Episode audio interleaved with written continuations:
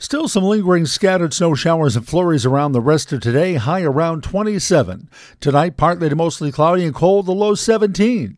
Tomorrow, Friday, partly sunny, the high thirty. And then for the weekend, turns a little bit more wintry again. Saturday turns cloudy, light snow developing in the afternoon, high thirty-four. And we'll look for occasional snow showers with some accumulation, but nothing heavy. Saturday night through Sunday, high on Sunday, thirty-two. I'm meteorologist Wayne Mahar.